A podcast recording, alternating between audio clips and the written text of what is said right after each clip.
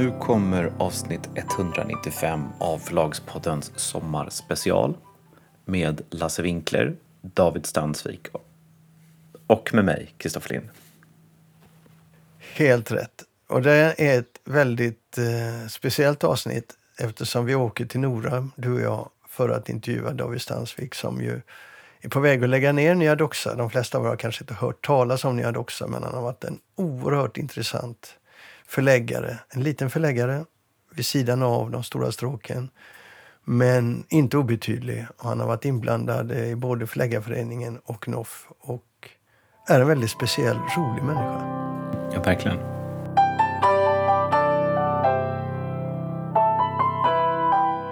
Ja, det här avsnittet, eh, sommarspecialen nu som kommer, det är ju ett samtal med David Stansvik där vi båda är med. Och vi är mm. Uppe i Nora och pratar med David. Vad säger du om det? Jag säger att eh, den som börjar lyssna kanske känner att det här var tungt. Men lyssna på för att ni kommer bli rikt belönade. Ja, alltså David är en väldigt speciell människa. Det här mycket, var ju... Mm, mycket, mycket intressant det han har att säga också. Ja, men alltså vi åkte ju upp till Nora för, och det är ju ett litet labor of love. Det säger vi också i, i podden. Vi ville väldigt gärna. Men för första gången någonsin om alla år när jag pratat med David så började han självcensurera sig lite. Det var lite intressant för han berättade de här våldsamma historierna som vi ville ha med i podden. De som liksom går utan på det mesta. Mm. Eh, de kom aldrig. Nej. Jo, men något undantag. De kommer, några kommer. Mm. Det tyckte jag var lite tråkigt. Men det här, finns många, här finns många guldkorn. Bland annat eh, så har han gett ut den största boken på svenska någonsin, näst Bibeln. Ja, jag tror att det är så. Jag vågar inte svära på det. Men, men det är ett roligt samtal i alla fall. Mm. Det kommer en oväntad, en oväntad upptäckt där också i samband med att vi talar om den. Ja, det är ju fantastiskt. Ja, den är fant fantastisk. Ja, så här låter det när vi är i Nora och pratar med David i alla fall. Kristoffer? Ja, nu sitter vi i Nora av alla ställen och eh, det finns tre stycken kopplingar mellan den svenska förlagsbranschen och Menora. Den första är kanske den mest kända, Maria Lang.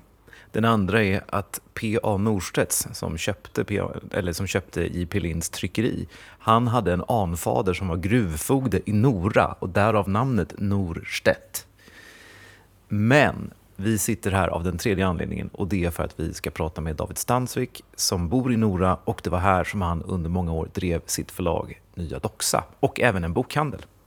Ja, så här sitter vi då med dig David i ditt hem i Nora. På den här platsen har du haft förlag sedan 1990.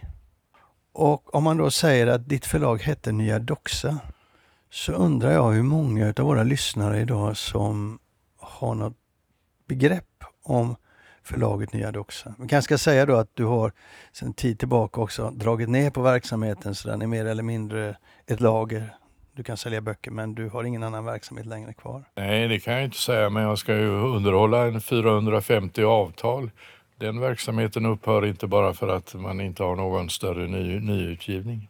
Det är sant. Men både Kristoffer och jag ser det här som ett, ett labor of love. Vi menar ju att Nya Doxa ska inte gå tyst in i skymningen.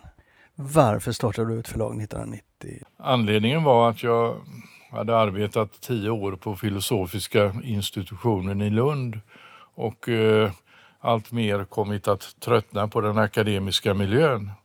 Framförallt eh, universitetets omvandling under 80-talet gjorde att det försvann mycket av det som hade lockat mig till den akademiska miljön.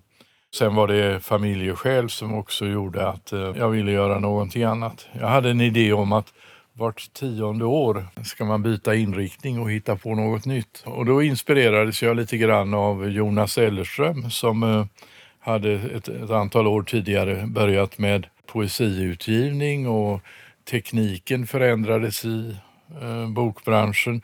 Det blev lättare att eh, producera böcker tekniskt. Sätterierna hade försvunnit och så vidare. Och då tyckte jag att jag hade många goda erfarenheter från universitetet och eh, kontaktytor som jag föreställde mig att de kunde jag ta med mig in. Min ambition var givetvis att vara en fackboksförläggare. Något annat hade jag inte kompetens för. Sen kom jag under senare decennier att eh, eh var lite, bli lite nyfiken även på skönlitteratur. Och med det i bagaget, mina akademiska kontakter med kollegor, andra undervisande lärare och så vidare, så kunde jag gripa det tillfälle som yppade sig när det gamla bokförlaget Doxa gick i konkurs i slutet av 80-talet. Nu kommer jag ställa en fråga som jag kanske får ångra. Varför namnet Nya Doxa? Det var givetvis ett val att kalla det då Nya Doxa. Jag ville ju markera en övergång från... Det gamla Doxa var ju känt för att ha gått i konkurs och det är inte alltid det bästa reklamtricket när man ska ha kontakt med författare. Men du hade inte drivit det gamla Doxa? Jag hade inte drivit det utan det hade drivits utav en eh, också en eh, filosof från Lund eller idéhistoriker Bertil Belfrage i vilket fall så fick jag plötsligt reda på att eh, det här förlaget var i konkurs och det fanns en konkurstillgång i form av ett boklager plus lite andra obskyra prylar. Eh, en dammsugare i Bodafors, en truck i Karlshamn och så vidare. Sånt där som brukar tas upp i ett konkursbos eh, bouppteckning. Och då var själva tanken att man skulle säkra utgivning av god eh, facklitteratur, främst inom filosofi och humaniora. Då fanns också den nystartade, relativt nystartade stiftelsen Thales i Stockholm som bestod av de sex filosofiprofessorerna. De hade eh, väldigt lite erfarenhet eller ingen alls av bokutgivning. Och sedan fanns i bakgrunden också studentlitteratur i Lund som var lite intresserade av vissa författarskap och titlar inom området ekonomi. Doxa, det gamla Doxa gav sig på att ge ut ekonomilitteratur. Hur som helst så fick jag uppdraget av stiftelsen Thales att eh, även företräda dem i förhandlingen med eh, konkursförvaltaren. Förlaget delades på tre. Vi tog varsin tredjedel och eh, om jag inte minns fel så var köpeskillingen 32 000 per del. Nya Doxa var en del, Thales förlag blev en del och? Studentlitteratur tog hand om eh, ekonomilitteraturen. Du hade inte haft någonting med bokförlag att göra innan? Absolut ingenting. Jag var en eh, helt novis och jag saknade ju kunskaper både om tryckerikontakter och andra förfaranden eh, som gällde. På den tiden fanns ju fortfarande fack, eller vad heter det, Eh, det centrala avtalet mellan Författarförbundet och Förläggarföreningen. Det hade jag ju sneglat lite grann i men annars var det mest hörsägen, tips från eh, bekanta som hade lite erfarenhet av det. Men eh, nej, jag var väl en sorts, eh, sorts kamikaze-pilot. Hur gick det då när du började så här? Ja, det gick ju väldigt dåligt. Vad betyder det? Det innebar att jag insåg att ska man vara ett bokförlag så ska man ju ge ut eh, böcker. Det är kriteriet nummer ett. Och eh, jag tänkte då i termer av ja, vilka böcker går att sälja? Och eftersom jag då vid den här tiden hade eh, flyttat ut till Dalkorsberg, en ytterst liten håla utanför Nora, långt ut i skogen, då förstod jag ju att det här med älgjakt var väldigt stort. Och då var det på den politiska agendan en diskussion om att minska kvoterna för jägare och så vidare. Det fanns en proposition som var lagd av regeringen, eller om det var en utredning, jag minns inte exakt, men skada av vilt hette den. Och då tänkte jag att jaha, men eh, det där eh, kan man ju ge ut, det är ju offentligt material bara jag marknadsför det här rätt så gentemot landets 600 000 älgjägare så kommer det bli en god affär. Så jag lät trycka upp den här. En, det, det var, en SOU alltså? En, en SOU, ja. ja. Men med nya permar som det stod mm. nya doxa på. Och sedan gjorde jag en eh, så kallad direktkampanj då, marknadsföring mot målgruppen älgjägare genom Jägarförbundet och annons i Svensk Jakt och så vidare. Du gick inte ut på älgjakter? Och... Jag gick inte ut på älgjakter. Jag lyckades inte ens sälja den till mina grannar i Dalkarsberg.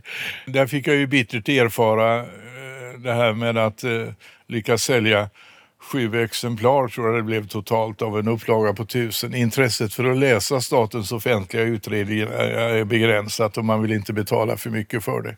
Men då ska man ändå komma ihåg att vid den tiden fanns inte internet där man kunde gå och plocka upp det. Men eh, sett som förlagsman så var det väl ett eh, nybörjarmisstag. Men var det en av de första böckerna? Jag tror det var den eh, absolut första boken. Men då ska man komma ihåg att i det här konkursboet som eh, förvärvades från eh, konkursförvaltaren va, så fanns det ju en backlist som låg på dåvarande Selig. Jag fick ju då som underlag för förvärvet se eh, backlisten.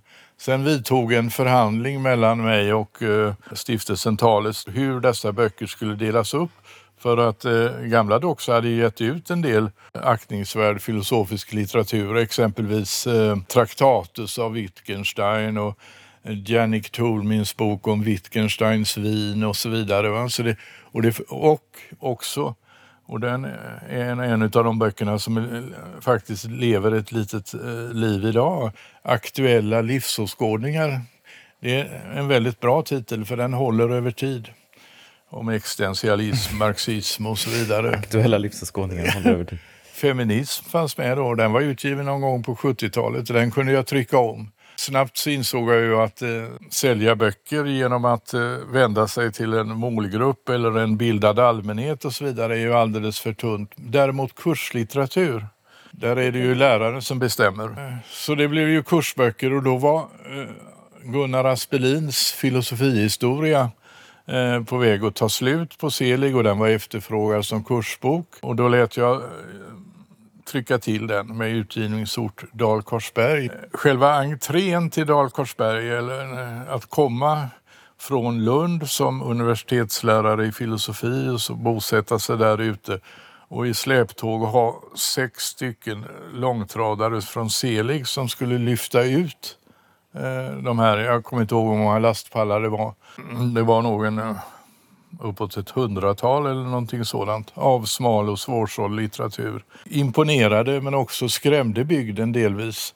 Jag fick hyra ganska snabbt ytterligare hus ute i skogen där jag fick placera exempelvis ett par tusen exemplar av Wittgensteins Traktatus. Jag fick på ett väldigt handfast sätt eh, förstå att böcker också har en fysisk sida. Jag har ju mest umgåtts med den andliga sidan. Det fortsätter, löper så här och plötsligt är vi framme vid när du blir ordförande i NOF. Ja. Var du en av grundarna också av NOF? Nej, eh, NOF, eh, Nordiska föreningen för mindre förlag, det var ett initiativ från Kerstin Aronsson. Hon var dess första ordförande. Som då hade Anamma förlag? Som hade Anamma förlag. Jag minns inte vilket år jag tillträdde. Jag var i vilket fall ordförande under tio år, men det var någonstans där runt 95 ja, som jag blev ordförande. Ja. Men du satt inte bara i NOF utan du satt också i Förläggarföreningens styrelse? Ja, för jag gjorde ett medvetet val 1990 att jag ville framstå som ett seriöst förlag. Och då tyckte jag att gentemot bokhandeln då och så vidare att komma med i bokbranschmatrikeln var viktigt att vara där. Så jag bet i det sura äpplet och betalade den ganska kraftiga medlemsavgiften och gick med där. Vi var väl eh, definitivt ett av de allra minsta förlagen i Förläggarföreningen. Vid den tiden hade de väl en medlem till som de undrade lite över. Det var Hundskolan i Skellefteå som, som var medlemmar under, under en väldig massa år. Jag tror inte de är det längre. Eh, jag åkte aldrig på, i början på några möten direkt i Stockholm. Jag kände mig nog lite eh, ja, obekväm i de sammanhangen men det var skojigt att stå med i matriken. Men sakta men säkert så blev du en synlig figur i bokbranschen, får man väl säga? Det är möjligt, ja. Jo, det är klart. Vi, vi, vi, pratar, vi, vi är kvar på 90-talet, du är ordförande i NOF och förlaget växer. Hur många, hur många titlar ger ni ut per år där ungefär? Ja, vi kommer ganska raskt upp i 20-25 titlar, så det var ju en var tredje vecka med en mycket begränsad redaktionell kapacitet. Men fick du snurr på ekonomin de här åren? Alltså, anledningen var nog att det fanns en, eh, en backlist som gav x antal tusenlappar i, i månaden. Annars hade det nog varit ytterst svårt. Och sedan eh, tror jag att jag eh, faktiskt är ganska duktig på företagsekonomi och kunna göra kalkyler och lära mig snabbt av mina stora misstag. Så det bidrog väl. Och sen hade vi ju distribution tillsammans med stiftelsen Thales. Så böckerna packades där ute i skogen i, i, i Dalkorsberg och gynnade den lantbrevbärarlinjen ganska kraftfullt så att säga. Det var, de var inte sura för att de fick ta emot, det var dagliga leveranser.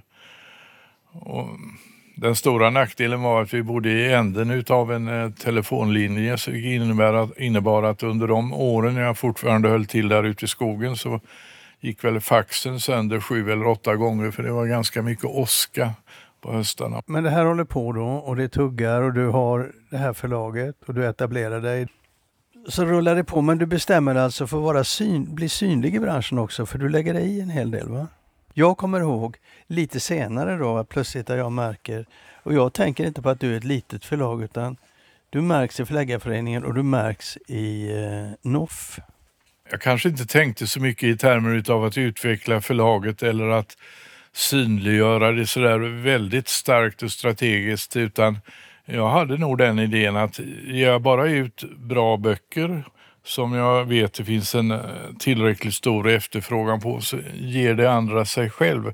Just genom att i den kulturella sfären så är det ju viktigt med renommé och sådana saker eller kvalitetslitteratur. Det var ingen dålig backlist som hade tagits över om man uh, bortser från den kommersiella sidan av det. Nej, men jag pratade med en av dina, eh, de författare som kanske förändrade lite förlagets riktning. Fredrik Sjöberg. Då säger han så här att David tryckte den boken som handlade, som jag tyckte var självbiografiskt grundad och handlade om att fånga flugor. Och jag tänkte att det inte är mer än sju, åtta stycken som vill läsa en sån bok, sa han. Men David tryckte den i minsta möjliga volym för att få litteraturstöd. 1200, 1700? 1500 tror jag. Ja. Ja, ja. Mm. Och så sa du till, till Fredrik att eh, ja, du får ge mig fem år så ska jag sälja slut på de här. Mm. Ja, sen fick han ju då Augustnomineringen alldeles efter så då bara small det. Men jag tänker på inställningen. Ja, ge mig fem år så ska jag sälja de här. Det finns ju inte en krona att tjäna på en sån utgivning. Där har du fel. Nämligen? Det finns en del kronor att tjäna om man inte har för stora anspråk för höga vinstkrav. Det kan faktiskt gå ihop. Det beror lite på hur man räknar den redaktionella eh, tiden internt i förlaget. Ja, Vad säger du Kristoffer? Eh, ja. Nej, men jag håller helt med. Det, ehm, vi skulle inte kunna tjäna pengar på en bok som vi tryckte i 1500 ex och sålde på fem år. Det är för att vi har alldeles för stora kostnader. Men eh, det är det som är också de mindre förlagens styrka och skönhet kan man säga. Att de faktiskt kan ge ut ganska små böcker. Man kan, man kan ju, på, på 2-3 tusen ex kan man ju, det kan ju vara väldigt lönsamt för, för ett litet förlag. Och nu blev ju det här en lönsam historia. Men vi ska backa bandet lite. Jag, jag tog bara det för att lyfta fram en annan aspekt av det då. På 90-talet, du fortsätter att växa. Du mm. anställer folk. Ja. Men det är fortfarande ett litet förlag med alla mått mätt. Ja. Och sen så blir ni plötsligt ändå så att eh, Nora är ju ändå en bit bortom allfartsvägen, får man ändå säga, när det gäller förlagsverksamheten och bokbranschen. Men du gjorde en del insatser som eh, kom att få en del uppmärksamhet. Ja, eh, jag kom nog ganska snabbt ändå att trivas med rollen att vara bokförläggare. Det är ju en, en titel som är omgiven med lite så, ja, romantik och lite prestige eller hur man nu vill. Va? Och, och, det, och det, passade, det passade mig ganska bra. Va? Dels av de skäl jag nämnde tidigare, mina kontakter i den akademiska världen, men också att få uh, arbeta dels med texter och sen i uh, kontakt med andra människor. Det är, det är ett bra jobb. Alltså. Såg det väl inte så mycket sådär som ett jobb som jag går till utan det blev ju en del av min, min identitet. Jag satt ju ute i skogen då de första åren men insåg att jag ville förvandla det till att ha en redaktion, att ha anställda och så vidare. Va? Och att anställa folk när man är en, alltså anställa en första med full lön, det går inte utan eh, i och med att vi hade distributionsuppdraget som gav en del så var jag duktig på att ha kontakt med Arbetsförmedlingen, lönebidragsanställda, att ändå ha en känsla för vilka som passar att jobba på ett bokförlag. Det är ju först i ett senare skede som jag kom att anställa två stycken heltidsredaktörer. Det, då är vi framåt år 2000 tror jag ungefär, en bra bit in på 90-talet. Okay. Apropå det här med den romantiska bilden av bokförläggaren så uh, har jag ju en särskild historia om, om David. Och det är ju att Svenska Dagbladet hade en artikelserie om mindre förlag. Och det här var ungefär samtidigt som jag, jag kommer inte ihåg om jag hade startat eller om jag höll, höll på att starta eller funderade på att starta. Men där var det intervjuer med, med småförläggare och bland annat var det en intervju med David Stansvik. Jag ska inte säga att den var avgörande för mig, men den påverkade mig starkt.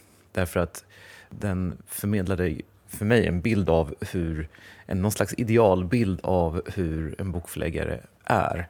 Det var en stor bild, jag minns den här intervjun, det var en stor bild på David som satt i en kyrka där han hade sitt kontor. Och så gav han ut de här fantastiska böckerna. Det var liksom idéhistoria, filosofi, Platon, allt möjligt. Och sen så stod det i den här intervjun att han brukade inleda varje morgon med att spela en, en av Mozarts piano konsert för de anställda som satt och lyssnade. Och jag tänkte bara så här, wow, alltså det är fantastiskt. Såna här människor, det, är klart att jag vill också bli bokförläggare. Var det så? Spelade du Mozart? Jag satt i en kyrka, det vill säga i en eh, stor sal i ett församlingshem med eh, en sorts altare och jag hade ersatt altaret med en en eh, ganska tjusig soffa som jag har släpat till Bokmässan i 32 år. Den berömda Jugendsoffan. Jugendsoffan, va. Ja. Och där eh, gjorde, det var Beata Arnborg som gjorde intervjun från Svenska Dagbladet och tog sig hit. Så att, eh, och, och, det stämmer nog att eh, på eftermiddagarna, inte på morgonen, så hände det att jag, ja, man ville göra något annat. Och i den här salen så stod en flygel en gammal Blüthner-flygel från Bismarcktiden. Bismarck-tiden. Och eh, jag är en eh, ytterst tafflig pianist men inte sämre än att jag kan slå mig ner och spela, kanske inte direkt pianosonater utav Mozart men an, an, sådär, lite stillsam musik kunde man ju varva ner de personalen med. Sådär. Och det, det var inte längre framträdanden så det blev allt för plågsamt och inte allt för musikalisk omgivning heller. Okej. Okay.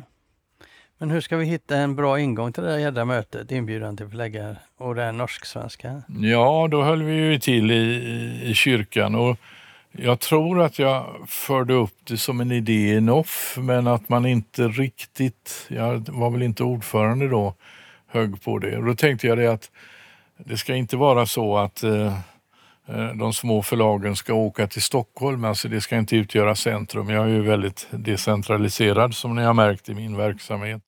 Så jag tyckte att man kunde väl hitta på något i Nora. Vi hade en eh, tjusig lokal med högt i tak och jag hade mycket kontakter med kulturcheferna i, i Stockholm, eller ja, av och till och en del författare och det var goda vänner och så vidare. Vid den tiden var det ju Peter Luttersson och det var, jag tror Lars Andersson var kulturchef på GT. Peter Luttersson var då kulturchef på, Sven, på Svenska. Dagbladet. Ja, eh, Jag har ett program här. En av programpunkterna är Har de större förlagen ett intellektuellt ansvar för fackboksutgivningen? Vilken roll kan bör de mindre förlagen ha för det intellektuella klimatet? Konkurrens versus samverkan. Och där deltar Lars Lönnroth, Björn Linell, Jonas Ellerström, Tryggve Karlsson, Kjell Pettersson och Svante Weiler. Ja, det är en rätt eh, saftig lista. Ja. Jo, det var ju en namnkunnig lista eh, på den tiden. De satt ju på eh, betydelsefulla positioner i kultursverige. Sen i ett annat panelsamtal så deltar även Ingrid Elam, Birgit Munkhammar, Mats Dahlberg, Lars Andersson. Det är inte heller dåligt. Det får man ju säga när man tittar idag och tittar tillbaka. Det var en fantastisk uppslutning för ett möte om litteraturkritik i Nora. Jo, och jag tror det bidrog till att så pass många tackade ja. Det här blev ju en, vi var med i Förläggarföreningen, jag var ändå ett ansikte. Ja, det verkar ju lite spännande, där har jag aldrig varit. Va? Det blev en lockelse i det här va? och också kanske lite svårt att säga nej, det där är ingenting, det får de syssla med. Jag var ju liksom en del i både det stora och det lilla förlagssverige vid den här tidpunkten. Och så lite sådär att man eh, eh, kanske någon tendens till att vara litteraturvärldens Bindefält. Så att säga. Om man ska... Upplever du det så?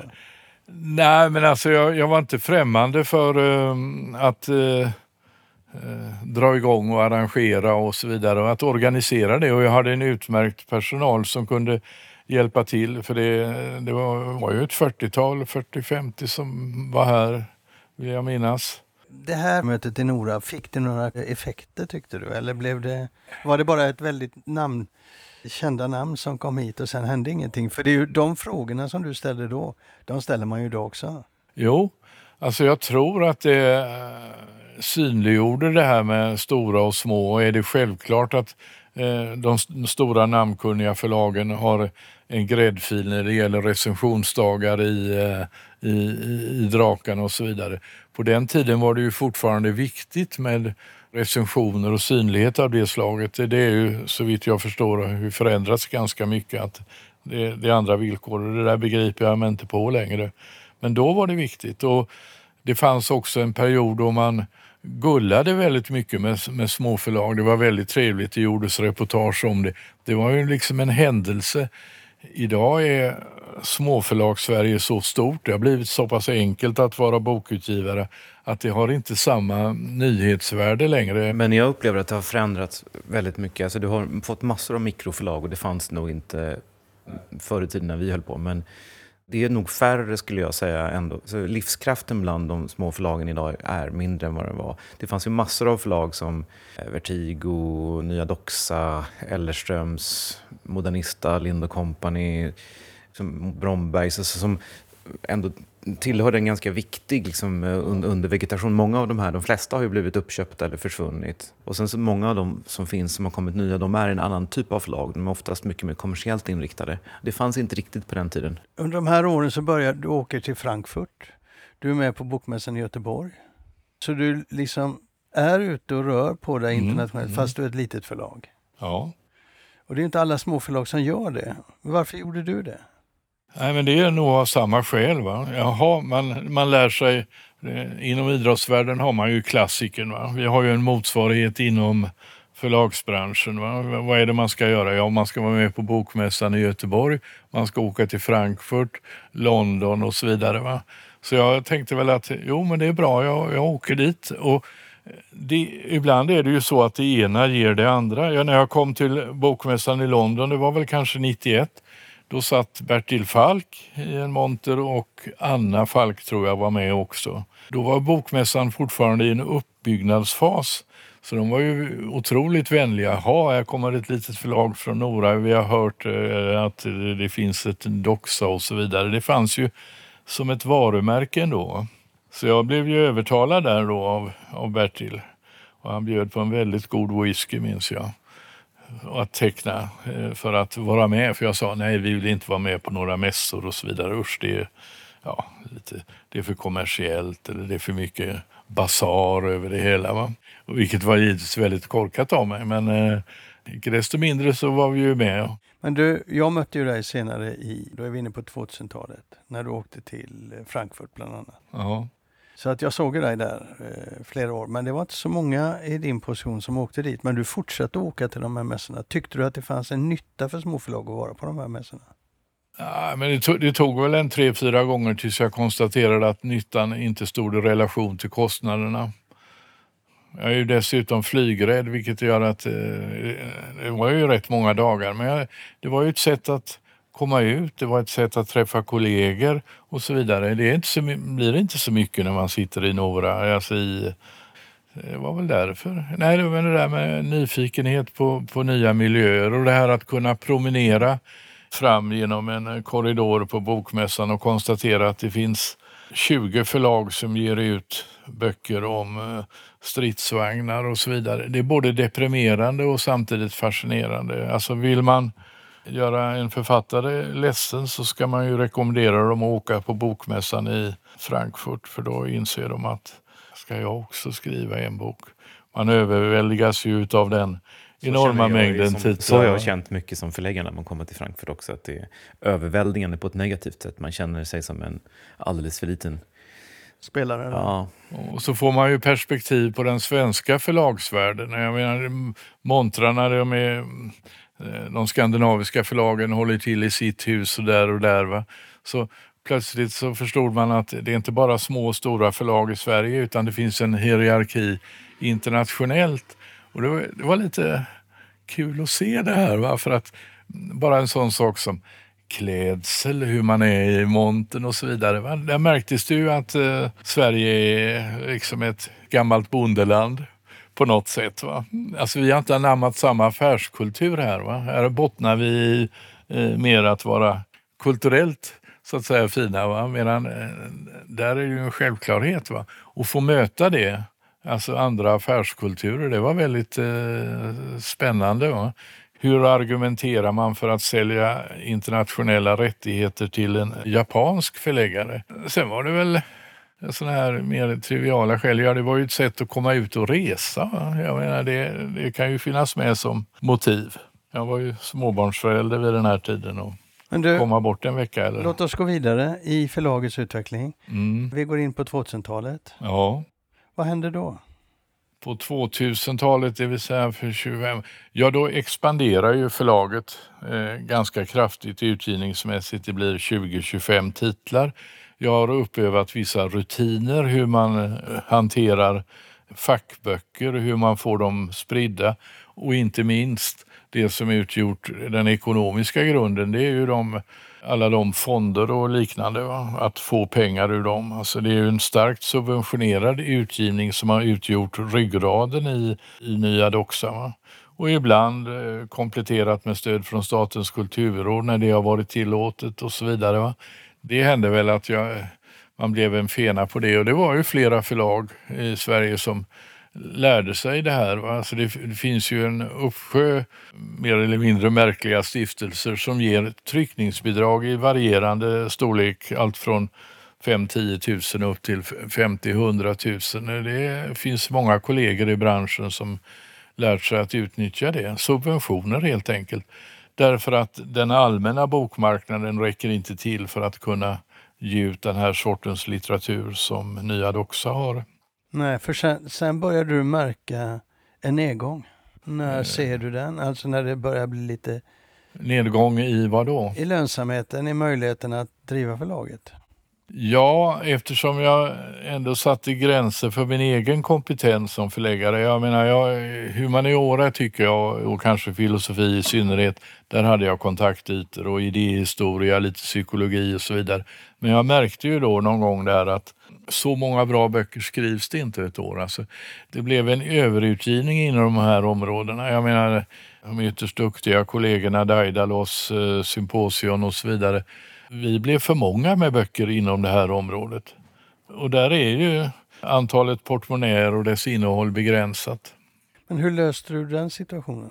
Jag löste den initialt genom att bredda området lite sociologi, lite psykologi, lite så. Fredrik Sjöberg kanske bidrog med, det blev en sorts nyfikenhet och hans böcker sålde. Men sen så började du, jag vet för när, när vi hade kontakter för ett antal år sedan, då det väl 10-15 år sedan kanske. Då var du eh, också utgivare av rätt esoteriskt material kan man väl säga.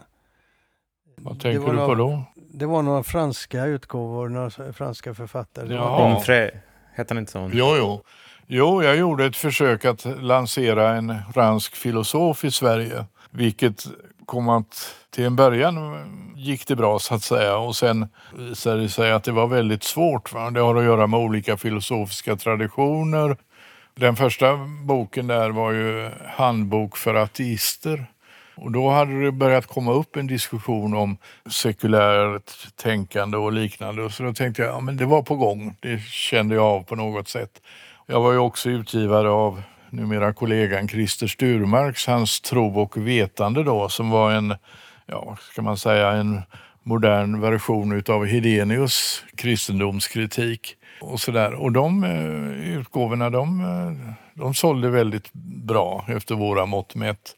Och då ville jag ju gå vidare för att eh, den här franske filosofen var ju ytterst produktiv han, hade, han skrev en filosofihistoria också. Ja, mm. filosofins mothistoria. Va? Som han i, ja, jag vet inte om han planerade 20 band, men i vilket fall hade det kommit ut fyra och då började jag ge ut dem på svenska och jag ansträngde mig väldigt mycket för att lansera honom. Tog hit honom, han var på bokmässan, det var ja, vanliga liksom med middagar och generöst med recensionsexemplar. Men det tog väl aldrig fart, liksom de där, va? så det blev ekonomiskt omöjligt. Men även sådan litteratur är ju starkt subventionerad av franska staten och så vidare. Va?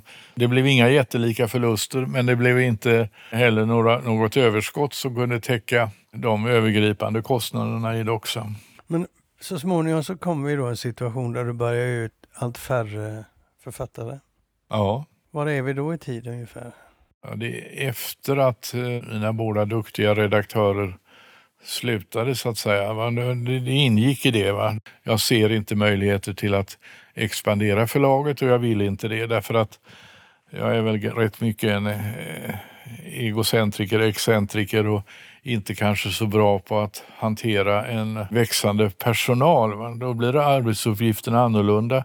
Att jag var ett aktivt val att nej, jag trivs inte riktigt med det. Vad jag såg att ekonomiskt så gjorde det ingen större skillnad om jag krympte förlaget. Va? För då hade jag en, ni känner ju det här med long tail och så vidare. Och när det gäller facklitteratur så är, den betydelsefull. Va? Det är inte så, i mitt intryck, när det gäller skönlitteratur. Där är, stupar de rakt ner i makuleringen.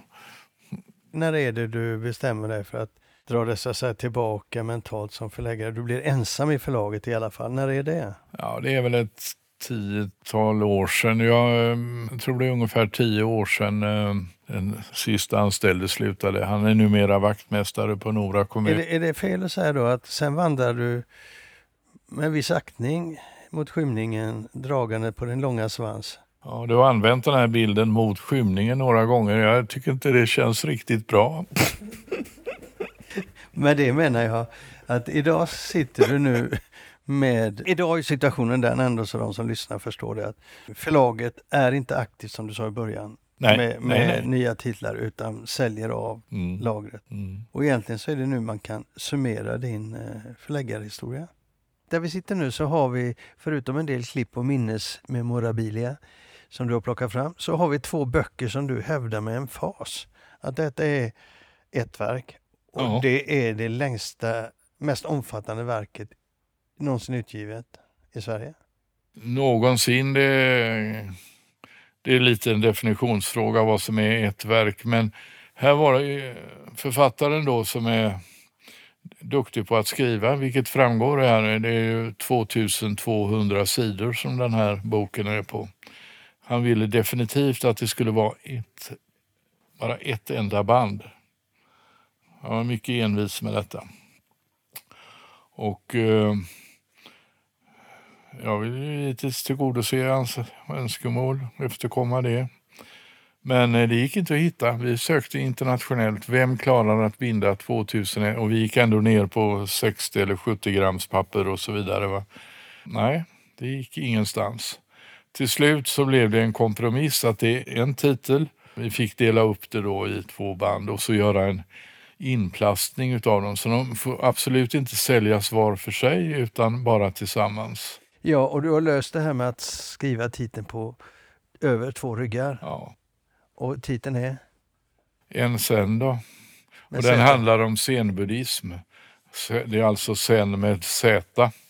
Och författare är? Författare är eh, en teologidoktor i Lund, Sten Barnekow, som är helt eh, inriktad på zenbuddism i sin forskning. Han gav ut sin avhandling den var på 1200 sidor vill jag minnas. Den gick att få in i, i ett band. Läsekretsen är, är begränsad men eh, han har eh, haft en del utgivningsstöd med sig i bakfickan. Men eh, böckerna är eh, läsvärda och intressanta. Det är eh, fältstudier i zenbuddhistiska kloster i såväl USA som i Japan och så vidare. Och han beskriver livet inifrån. Han har själv varit utövande zenbuddhist. Omslagssidorna är alltså sidor som är del i boken. Förordet börjar på omslaget. Mm. Sista sidan av boken. Det finns alltså inget omslag. Det finns ingenting som man brukar ha, vad kallas det? Tryckkortssida eller vadå, försättsblad och så vidare? Nej. Ingen försättsblad, ingen tryckkortssida, ingenting sånt. Utan det är bara text. Ja, jag är inte så involverad i den tekniska utformningen utan det är den eh, lysande bokformgivaren Johan Lacerna i Lund som har varit eh, formgivare nummer ett i, eh, till eh, dock, Nya Doxa i alla år som eh, står för de här kreativa lösningarna. Jag kommer visa er ytterligare exempel på hans eh, arbete. För att författaren krävde att titeln skulle få plats på ryggen. Och det här var ett sätt att lösa det. Det här andra med att eh, boken börjar redan på pärmen, det ett, ett visst grepp sådär. Va? Och det, Ett stilgrepp. Ett stilgrepp, ja kan man kalla det. Ett layoutmässigt stilgrepp. Ja, ja. Eh, Kristoffer, hade du kunnat ge ut den boken? De Nej. böckerna? Nej. Varför det? Alltså, det är klart att tekniskt och så hade det ju funkat, men det är, det är just såna här saker som är så kul med småförlag, att man kan göra såna här grejer ut- utan att man drunknar. Men hos oss hade det tagit såna enorma resurser i anspråk. Det är alltså 4000 sidor. Det hade ju varit ett halvår. Nej, det är 2200 sidor. 2200 sidor, ja. Men det är ju liksom ändå det är, det är ett halvårs heltidsarbete för en redaktör att jobba med det här. Det hade liksom blivit... Och så blir det liksom tråkigt också på ett stort förlag för att det här blir bara en belastning. Men hur löste du det då? Jag läste det på det viset och det kan man väl ifrågasätta att jag, jag läste eh, hans bok, texten igenom. Jag läste noggrant ett eh, 50-tal sidor och insåg att det här är här finns inget att anmärka på. Jag har bara läst lite grann, det verkar otroligt välskrivet. Otroligt välskrivet. Men- men och han har i sin tur... Ja, ja. Förlåt mig med nu. Nu sa du att du läste 50 sidor. That's it? Nej, eh, noggrant läste jag 50 sidor. Jag har inte läst alla de här sidorna, 2200. Är det Men jag läste nog är, förlåt, 500-600. Är det någon på förlaget som har gjort det? Nej, det tror jag inte. Men du har ingen aning egentligen vad den här boken handlar om? Nej, nej, det, det kan stå massor med otidigheter och antagligen kommer ingen annan ha aning om det mer än författaren och hans närmsta vänkrets. Däremot så kan jag väl säga att det, det, det säljs ett exemplar då och då. Den var utställd i ett skyltfönster i en sorts bokhandel, ett speciell bokhandel i Lund. Mer som ett konstföremål. Ibland så blir gränserna mellan boken som konstföremål och, och, och vanliga. Alltså, jag kan ju nämna att i författarens doktorsavhandling så inleds det med ett förord på 150 sidor och där omnämns i stort sett hela hans bekantskapskrets inklusive servitriserna på de vanligaste krogarna i centrala Lund. Och det är en sorts parafras på de traditionella akademiska förorden där man ska tacka alla. Men den här mannen går ett steg längre. Han tackar verkligen alla. Jag finner det egentligen ganska sympatiskt. Men hur kunde du komma tanken att ge ut den här boken? Varför? Författaren kontaktade förlaget och frågade om jag kunde komma på tanken. Och då sa du ja. Rakt av. Inte rakt av, men... Eh, Du läste 50 sidor. jag, ja, den här, men då hade jag ju läst eh, den förra på t- 1200 sidor hade jag ju läst eh, rakt igenom och tyckte var underhållande. Men sen var jag mätt på zenbuddhism. Jag är ju eh, sekulär till min personlighet. Du har ju haft ganska mycket, eller du har ju haft mycket akademiker som författare, nästan uteslutande akademiker. Ja, Vad kan man säga om dem? Har de varit snälla författare?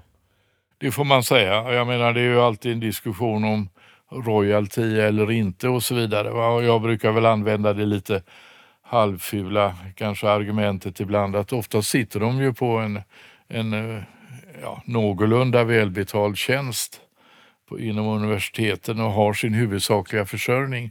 Och det är en avgörande skillnad när man har att göra med författare som ska leva på sitt författarskap. Och det påverkar ju förhandlingen eller hur man ser på det. Va? Och då blir det ju en vägande att vara ett serviceorgan för att de ska få ut sin forskning mot eh, deras behov av royaltyintäkter. Och det kan jag ju säga att det, det, det har jag liksom känt mig för. Hur ska vi göra det här? Va? Men det har aldrig varit en relation där man säger att nej, nej, nej, har du sådana anspråk då går det inte. va. Det går ju att lösa på många sätt med stafflad royalty och så vidare. Va? Vad är en stafflad royalty? att det, de första hundra exemplaren är med den royaltyn och säljer den mer än 500 eller mer än 1000 då höjs den. Va? Menar, det förekommer ju i våra utländska avtal. Va? Den kan ju konstrueras på olika sätt. Eller att man säger att royalty utgår när efter 500 första sålda exemplaret. Va? Och så kanske man trycker tusen exemplar eller någonting sådant. Och med det så tycker de flesta att det är en schysst deal. Ja, du måste ju sälja en del för att det ska kunna bli något överskott att dela ut. Det kan man ju ha lite synpunkter på. Men det gamla avtalet som fanns, där var det ju med förskott. Det var ju riktat mot skönlitterära författare. Då får de ju ut minst det så att säga. I det avtalet var ju fackvetenskaplig utgivning undantagen. Det har aldrig fungerat i, i Sverige. Men det så du har egentligen eh, varit lite småful när det gäller avtal och royalty? Nej, inte småful. Det tycker jag inte. Utan... Du har också varit lite småfull. Vad syftar du på då? Mig? ja. eller? Syftar du på mig? Nej, det var nog bara, var nog bara en enkel fel. jag tror att eh, om man har en så vid definition av eh, småfulhet som du har, då är hela branschen småful och alla småfula. Ja. Sen kan det se lite olika ut och så vidare. Men jag kan väl ändå säga att jag jag har inte samlat på mig en uppsjö av fiender genom att vara förläggare eller, eller så. Nej. Om man tittar på de författarna du har haft, återigen. Mm. Fredrik Sjöberg har vi nämnt några gånger. Ja. Han kom och blev en nära vän också till dig. Ja, det får jag ju säga. Visst, vi har ju regelbundet kontakt och umgås privat så att säga. Det gör vi. Inte särskilt frekvent, men vi talar i telefon. Eller mm, han och hans var... fru är här, jag har vikt honom och så vidare. Va? Jag, ja. Som sagt, du går ut tre titlar utav honom. Mm. Sen kom Bonniers in då. Ja. Hur reagerade du på det? Det tyckte jag var bra för Fredriks del och det var även bra för Doxa när den, eh, jag hade gett ut då den sista boken om Fredrik, det var ju Russinkungen, den tredje delen i hans trilogi. Ja. Och Fredrik hade ju eh, rimliga anspråk på att vilja synas och att komma ut. Och här är en avgörande konkurrensskillnad. Han hade börjat sälja ett Han hade börjat sälja och blivit lite upptäckt som ett intressant författarskap och så vidare. Va? Så att, eh, Ja, och, och, vi skulle inte kunna utveckla det med våra knappa marknadsföringsresurser både när det gäller kompetens och så vidare. Och där i sådana sammanhang är det ju en klar nackdel att hålla till i Nora. Ni har ju inte samma, eh, man har andra utevanor här i Nora än vad man har i Stockholm för att uttrycka det kryptiskt. Han berättade för mig det att första boken där, ni skrev inte ens något kontrakt. Det gjorde ni sen efteråt. På en servett? Nej, jag vet inte om det var eh, servett. Vi, vi skrev nog någonting. Men när det gäller Fredrik så gjorde vi den överenskommelsen för att han skulle hela tiden vara ivrig och hur många har den sålt den här eh, halvåret och den här månaden och så vidare och vänta på pengarna och så vidare. Så kom vi överens om en produktionsroyalty, det vill säga vi betalade ut hela royaltyn för första upplagan. Eh, och hans motprestation var att lägga sig några procent lägre så att säga. Va? Och så kom vi överens. Så slipper vi hålla på och skicka massa pappersexercis och så vidare. Va? Fredrik är både jätteintresserad av försäljning och samtidigt är han eh, inte alls intresserad. Va? Alltså, vi kände båda två vi lägger energi på fel saker. Här är det någonting annat som vi... Alltså, det överordnade är att ha roligt. Ja, men han berättade roliga detaljer som att ni skrev det första kontraktet i efterhand på krogen i Stockholm, vid centralen där, Stora hotellet. Mm, så kan en, det vara, ja. ja på en servett, ja. sa han. Jaha, ja. Då vill ju jag att du ska ta fram servetten, det fattar du väl? Nej, den har jag slängt. Nej, jag har inga servetter. Nej, alltså det, det, jag har en hel perm med förlagsavtal och även med Fredrik och så vidare. Vi skrev ett eh, regelrätt förlagsavtal till slut, men det, det var för att bekräfta att så har vi gjort så att säga. Va? Och sen gjorde vi det även med följande upplagor så dealade vi lite, hur många tusen ska det vara eh, för det här och sådär. Så att det, alltså det, det där kan ju vara det svåra att som förläggare så får man en kanske alltför eh, privat relation. Va? Och då sitta och förhandla pengar, alltså ja det går väl va men eh, på ett sätt skulle det gå mycket bättre. Jag vet inte hur du ser på det. Har du du var, måste ju med din, dina stora volymer ha mer Nej. strikta rutiner kring Nej, men det. Det, jag, det, det är verkligen jobbigt när man, när man får ju en, en väldigt privat relation till vissa författare och eh, man vill ju alltid vara schysst. Det är, jag skriver inte så mycket avtal längre utan det är mer kollegor till mig som skriver då blir det oftast bättre. Ja.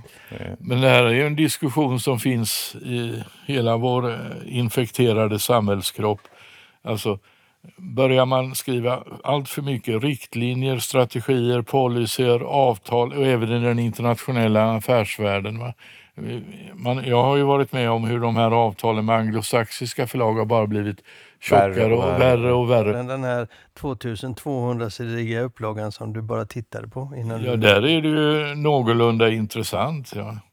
Men alltså den här idén om att en förläggare läser och, och intensivt alla böcker, allt de ger ut, det stämmer för en del. Det stämmer inte för alla och det stämmer inte för mig.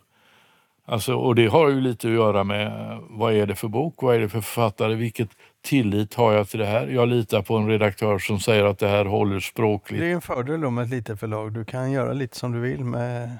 Ja, ja. Jag behöver ju inte ansvara inför någon. va? Ja, författaren då? Och läsaren? Läs, jo, det har du rätt i. Det är klart att det, det finns ett sånt ansvar. Men, men ytterst eh, så kanske det handlar om att man tullar lite på ansvaret ibland.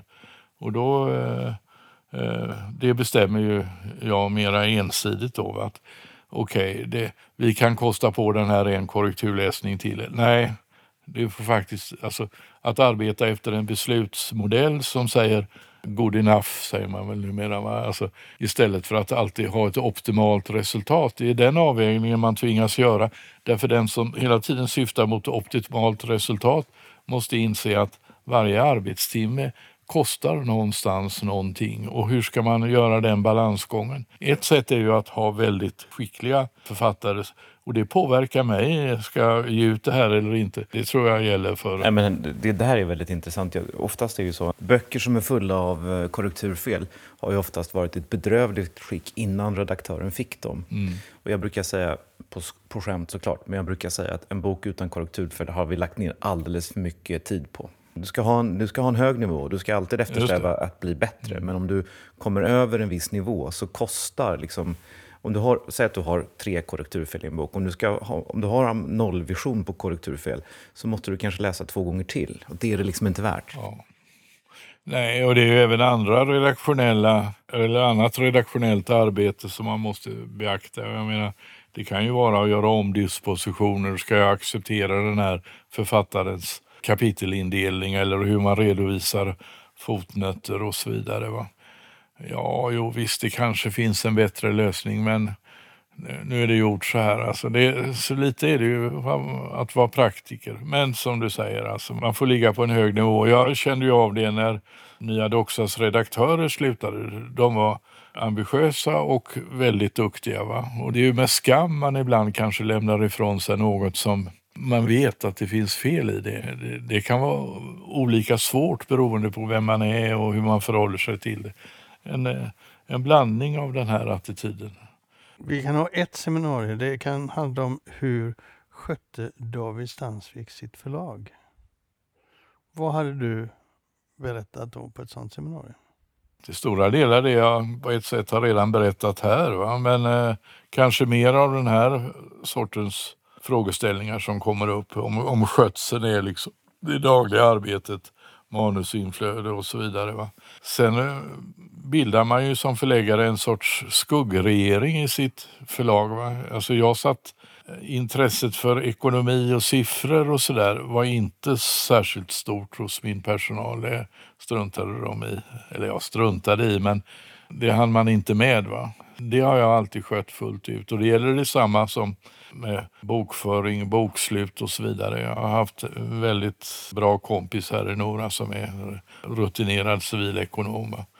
För det handlar ju mycket om ja, skattelagstiftning, resultatdispositioner. När man börjar komma upp i ett antal miljoner i omsättning så måste man ta ställning till det. Skatteplanering och sånt.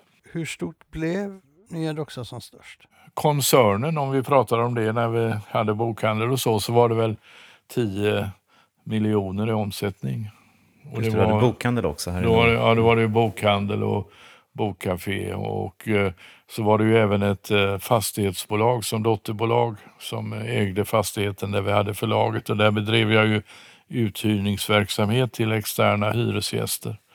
Så det var, var det väl som störst. Men går man bara på själva förlagsdelen så någonstans ungefär fem miljoner. Ja. Som mest? Som mest.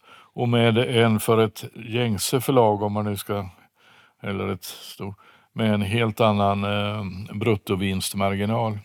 Men det har att göra med eh, bidrag och ja, låga anskaffningskostnader och att man eh, ser till att ha en, en rimlig lagervärderingsprincip. Kan man säga det att du drev förlaget i 25 år? Nästan. 25? Aktiv. Jag driver förlaget på sätt och vis fortfarande och det är 33 år nu. 90 började jag. Men hur summerar du det? Hur summerar du dina år som förläggare? Jag summerar dem, ja. Det har hela tiden gett mig en lön som har varit i paritet med om jag hade varit kvar i den akademiska världen. Därutöver då, så har jag ju fått undan lite sparkapital för ålderns höst så att säga. Va?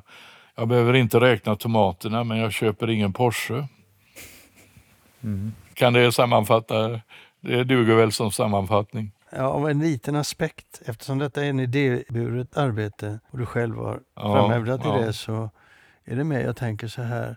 När du tittar tillbaka och ser att du har varit framgångsrik förläggare för, ändå för ett förlag, litet förlag i Sverige. Så tänker man väl efteråt, var det värt det? Vad var det som var mest intressant? Vad var det, hade jag önskat mig något annat som förläggare? Jag vet inte. Jag bara... Nej, som förläggare kan jag inte säga att jag önskar någonting annat. Va? Men om du eh, tar den vidare frågan. Eh, jaha, eh, ja, då är du inne på meningen med livet och ens jobb och har det varit värt allt besvär och så vidare. Då kan man ju börja sätta, plocka ut en del frågetecken men eh, samtidigt kan jag ju sätta dit en del utropstecken och då står det framför utropstecknet skitkul, jättebra, roligt. Jag menar det är ju en, det finns betydligt tristare branscher än bokbranschen. För det går att kombinera en, en sorts intellektuell hållning till böckernas innehåll med ja, lite basar och lite grann. Va? Och på det viset har det passat min personlighet ganska väl. Så det, det tycker jag. Men du har ju också en, en intressant blandning av ett otroligt intellektuellt innehåll och en, som alla förläggare, i synnerhet mindre förlag, har, väldigt konkret praktisk sida av bokverksamheten. Ja, du talade om hur ja, ja. tunga de är och sådär. Du hade en lada full med Wittgenstein. Ja. Det är en ganska rolig... Jo, jo. Och jag trivs med den blandningen för den, den ger en sorts lite lätt eh, absurditet. Va? Och det, det, man kan inte säga att det har gått ut över andra människor så mycket. Va? Man får inte hade göra. du varit nöjd med den utfallet om du hade bott i Stockholm? Det tror jag inte. Jag tror att de eh, sociala frestelserna hade varit lite för stora och att jag hade eh, inte använt min tid på rätt sätt. Det innebär inte att här har jag suttit i lugn och ro och kunnat koncentrera mig på jobbet. Men samtidigt så har jag gått miste om en rad impulser.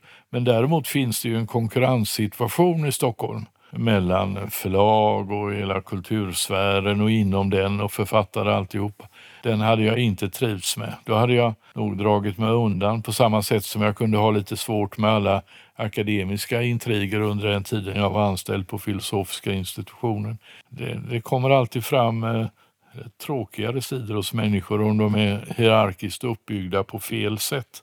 Hierarkier kommer vi nog inte ifrån men de kan se ut på olika sätt. Din utgivning har ju varit väldigt inriktad på kurslitteratur. Eller det har inte bara, det har varit basen, 60-70 procent. Hur mycket ja. av det är aktivt förläggeri? Att man kanske beställer böcker eller ser att här behöver vi en nyöversättning av Platon. Eller att man säger här skulle man diskutera med professorerna och kommer fram till att vi behöver en ny antologi om svensk ja. idéhistoria. Man måste ju ha en levande dialog med ja. de här va? och förstå lite grann en vanlig fråga som jag kan ställa, vad är det du saknar, vad skulle du vilja se? Mm. Och de kunde vända sig till mig. Och också liksom, vet du David, liksom, som har sån överblick, de övervärderade det givetvis. Finns det någon bok om det och så vidare? Va? Ja, men eh, när det gäller det där att, eh, alltså jag är väldigt rationell och mekanisk. När det gällde att hitta kurslitteratur, då satte jag en praktikant på Doxa att gå igenom alla litteraturlistor inom humaniora och samhällsvetenskap i Sverige och upprätta en lista. Hur många ställen är den här icke översatta boken kurslitteratur? Och sen eh, sortera Det var ett jädra jobb för det fanns inga centrala databaser att gå och titta i. Va? Det, det tror inte det finns nu heller.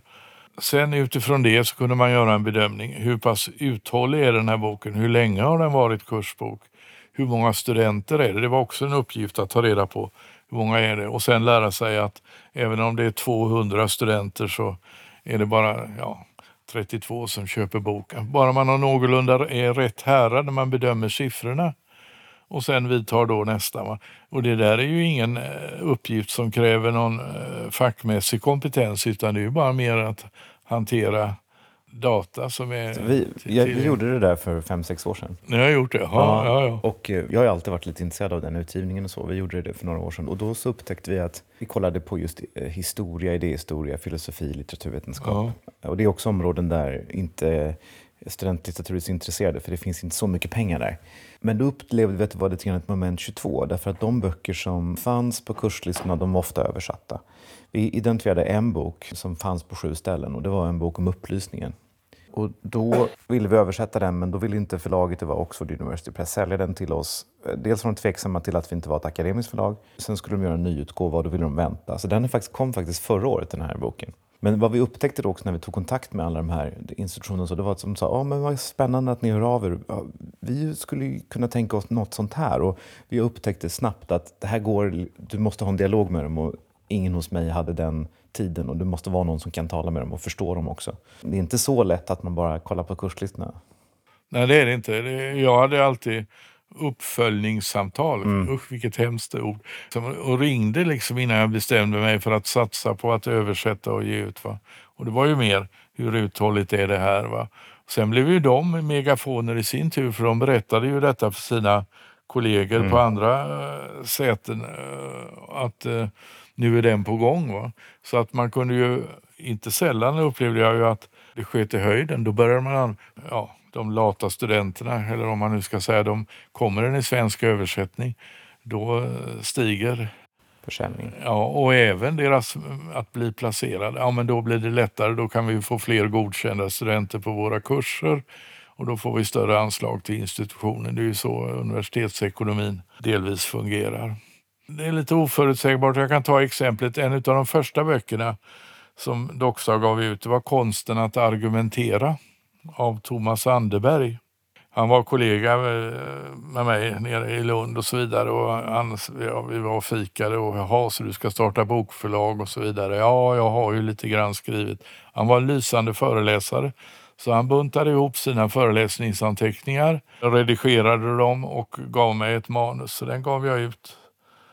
Sådär, visst. Det är den enda boken där jag själv har sysslat med formgivning. Det var gjord i en Macintosh-dator och ja, gräsligt ful och ja, skulle väl få en, eh, en professionell formgivare att kräkas om de tittar på den. Men den ser likadan ut idag och den har kommit, jag tror vi har sålt den i ja, någonstans mellan 10 och 20 000 exemplar. Och de ringde här och sa att ja, nu ska vi ha den på lärarutbildningen. Och vad lär man sig av det, om man nu lär sig någonting? Det är att en bok väldigt bra i grunden och rätt i format. Alltså den var på 80-90 sidor i den här boken. Va? Då kan den bli väldigt uthållig över tid. Och ska det vara ett tidlöst ämne, det är ju värre att ge ut en bok som handlar om statsskick i Europa. Va? För att det ändras ju, man skriver om författningar och så vidare. Jaha, men det här kommer man nog vilja ha länge. Och vad som hände och som inte händer ett nytt förlag idag, det var att vi skickade den till bibliotekstjänst för recension som skrev en eh, lysande liten recension på är det, 15 rader eller någonting. Och sen sålde den i 575 exemplar i direkt. Och ett litet, det bidrog också till att det blev lite inkomster. Det var ett lågt F-pris och sådär, 40 kronor eller 50 kronor. Och det får man ju inte uppleva idag. Nej. Alltså det, förr betydde det ju mycket. Biblioteksbeställningen var ju någonting med man såg fram emot med bävan eller ja, nyfikenhet.